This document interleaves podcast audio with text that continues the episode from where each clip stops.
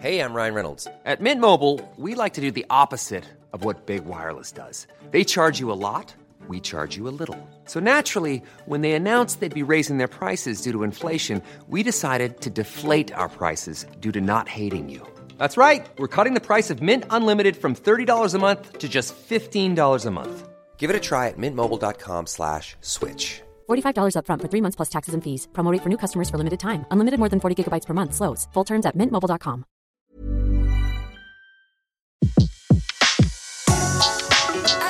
Le meilleur de séances radio est maintenant sur We Love Cinéma. La grande séance, l'interview. La, la question qui m'est venue à l'esprit euh, quand j'ai rencontré Daniel Thompson, c'est de lui demander si son amour pour l'art euh, et pour la littérature l'avait amené à ce sujet. Oh, sûrement, sûrement quelque part c'est venu de là, mais c'est surtout venu de l'envie de, de parler euh, des vrais hommes et pas des grands hommes. Donc euh, de voilà, de, de, de ces, ces hommes qui sont euh, dont on a parlé, entendu parler tout, tous dès l'école, et puis après on s'est plus ou moins intéressé évidemment à, à leur à leur travail parce qu'après tout c'est un travail comme un autre et, et c'est un travail acharné. Et puis après ils sont devenus des, des, des, des vieux barbus à barbe blanche euh, et des hommes très très très euh, très célèbres dans le monde entier. Euh, mais justement, ce qui m'a intéressé euh, et ce que j'ai découvert à travers euh, leur leur leur correspondance et puis euh, des biographies de l'un et de l'autre, c'est vraiment justement le contraire de tout ça, c'est-à-dire leur vie de tous les jours, euh, le- leur leur leurs problèmes, leur mesquinerie, leur générosité, leur jalousie, leur euh, euh, voilà cette amitié là qui qui dévoile euh, euh, beaucoup de beaucoup de vérité sur sur sur ces êtres humains là qui ont qui ont vécu comme comme vous et moi et comme nous tous euh, euh, des déceptions, des, des des trahisons, une vie sentimentale compliquée, des euh, et puis euh, et puis euh, le, voilà l'hu- l'humiliation de euh, même Zola d'ailleurs euh, parce que Zola a, a été extrêmement décrié en son temps même s'il a bien très bien vécu de sa littérature qui était une littérature très populaire qui marchait très bien. Euh, il s'est fait cracher à la figure beaucoup. Alors ne parlons même pas de l'affaire Dreyfus plus tard. Mais même même ce, livres ça a été traîné dans la boue par beaucoup de, critiques à l'époque. Euh, Cézanne n'en parlons pas. C'était personne ne l'aimait. Donc et il n'aimait d'ailleurs personne lui non plus. Mais tout ça tout ça m'a paru vraiment très intéressant pour plonger dans cet univers Alors, comme vous avez beaucoup travaillé, même au-delà de ce qu'on voit dans le film, euh, je vais vous demander qui était Cézanne, comment vous le voyez, et qui était Zola? Zola d'abord, joué par Guillaume Canet. Quel genre de personnage? Un peu retenu, un peu... Alors, je, je, pense que bon, c'était c'est un humaniste, c'est un homme qui est qui est qui est de qui est un homme qui qui aime la vie, qui qui a une revanche à prendre sur une enfance vraiment dans la misère. Et bien sûr, toute son œuvre, de, de tous ses livres sont plongés dans la dans la voilà dans dans effectivement dans la vie de, de ces ouvriers, des gens simples, de de qui vont des mineurs aux petites vendeuses de, du bonheur des dames en passant par les filles des bordels. Enfin c'est vraiment c'est un, un quelqu'un qui s'est complètement euh, euh, immergé dans dans, dans dans dans la douleur sociale. Et on, on va il est cité tous les jours euh, à, à tort et à travers d'ailleurs euh, on dit c'est du Zola de voilà même sans très bien savoir de quoi on parle. Mais c'était vraiment vraiment un homme qui était impliqué dans dans dans la vie de son temps profondément euh, et qui euh, je crois je crois comprendre et puis j'en ai beaucoup parlé avec son arrière petite fille euh, Martine Lonzola qui qui adore le film et qui euh, me dit beaucoup que qu'elle a retrouvé exactement ce- pour elle ce qu'était son son son arrière grand père euh, c'était quelqu'un probablement assez timide dans dans sa relation avec les femmes par exemple alors que quand on lit la nana on a l'impression euh, de quelqu'un de finalement enfin sa sensualité personnelle elle, elle, est, elle est certainement cachée On sent ça dans le film d'ailleurs, dans la façon de jouer de Guillaume Canet. Oui, on le sent euh, parce que c'est voilà, c'est c'est c'est un homme qui est bouleversé euh, quand tout à coup il tombe fou amoureux à 48 ans d'une jeune fille de 20 ans et alors qu'il aime encore sa femme. Euh, je pense pas que c'est quelqu'un. euh, je pense pas que c'était ce qu'on appelait à l'époque un homme à femme. Je pense pas qu'il avait beaucoup beaucoup trompé euh, euh, sa femme. Euh, c'était c'était quelqu'un qui a qui a eu vraiment ces deux femmes dans sa vie. donc c'était déjà assez compliqué comme ça. Mais je pense pas qu'il y en a eu 150 autres. Et tandis que, alors pour parler du, du personnage de, de, de, Cézanne que moi j'ai complètement découvert parce qu'on sait quand même tous un peu des choses sur la vie de Zola, notamment bien sûr non seulement sa littérature mais son engagement politique. Euh, j'accuse euh, la, la, la, tout, tout l'épisode incroyable de l'affaire Dreyfus qui se passe après après mon film. Mais euh, mais alors Cézanne, je pense qu'il en a rien à fiche de de, de, de, de ce qui se passe en dehors de sa peinture.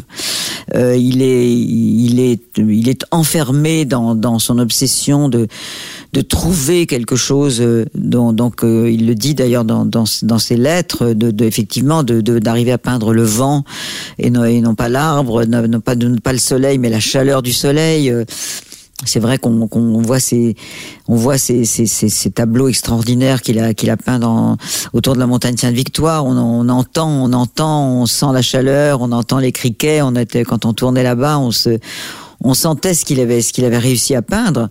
Et donc, euh, il est un obsessionnel de, de, de, de son travail. Et il est et il n'est pas, c'est pas quelqu'un qui, qui, qui aime les gens c'est pas quelqu'un qui est ouvert sur euh, tout ce qui se passe. Il s'en fout euh, de, la voilà la guerre de 70 euh, qui, qui va quand même être déchiré déchirer la France, la commune qui va déchirer bien sûr encore une fois la France. Tout ça, il est enfermé dans, dans son dans son non pas dans son dans son dans sa maison, mais il est il est enfermé dans son univers de, de soleil et de et de et de violence de la nature mais euh, mais ce qui se passe politiquement autour de lui, il s'en fout. On le sent aussi euh, dans la façon euh, que Gallienne a, a, de représenter le personnage. Il est en colère, il est ronchon, il, il a un peu d'amertume.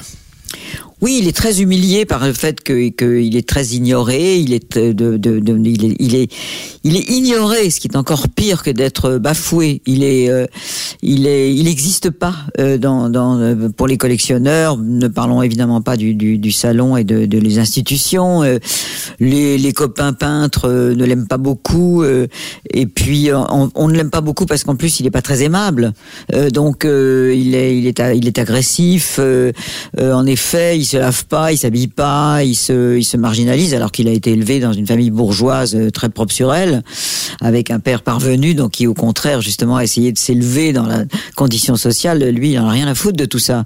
Et, au contraire, il se, euh, il se clochardise à la limite. Euh, il a une petite pension que lui donne son père, mais comme il vit avec une femme et un enfant qu'il qu'il a caché à son père parce qu'il a, il a honte, il a un peu peur de son père et, il a honte, donc il, il vit en, utilisant tout cet argent beaucoup beaucoup pour ses toiles et ses et ses pinceaux et ses, ses couleurs et euh, ils vivent quasi dans la misère. Donc effectivement Zola les aide puisque lui à ce moment-là et contrairement à son à son enfance, lui il gagne bien sa vie et et voilà, tout, tout est tout est contraire dans leur dans leur histoire. Ils sont ils sont ils ont ils ont des chemins qui sont qu'ils arrivent à, à, parcourir un peu la main dans la main pendant très très longtemps, mais en fait ces routes elles sont tout le temps tout le temps euh, en opposition. Alors, ce qui est drôle dans ce que vous dites, c'est que vous euh, qui avez dirigé tant d'acteurs, vous avez dirigé Guillaume Gallienne et Guillaume Canet, ils sont très différents aussi sur un plateau, aussi différents que que les caractères de Zola et de Cézanne étaient différents. Alors racontez-nous, parce que je pense que Gallienne est assez expansif et que Canet est assez retenu. Oui et non, parce qu'en fait, dans la vraie vie, euh, ils sont, sont, ils sont tous les deux finalement, ils ont des moments, enfin comme un peu nous tous, ils ont des moments au contraire où ils sont l'un et l'autre, d'ailleurs de manière assez différente, mais très extravertis et très dans soit dans la rigolade, dans la, dans le, dans le, dans, dans, dans l'action, etc. Mais c'est vrai que ils se sont conditionnés pour ces personnages. C'est-à-dire que je les voyais très très bien. Euh, euh, alors c'est le cas de le dire, se mettre dans la peau des personnages. Euh, bon, effectivement, il y avait de longues séances de maquillage tous les tous les matins parce qu'ils étaient soit plus jeunes, soit plus vieux, soit et donc ils, ils, ils étaient dans, un moment de préparation pour ce qui allait se passer dans les dans les scènes qui allaient venir et et, euh, je les voyais je les voyais se, transformer euh, dans, dans leur tête. Ils arrivaient sur le plateau chargés de ce qu'ils allaient jouer.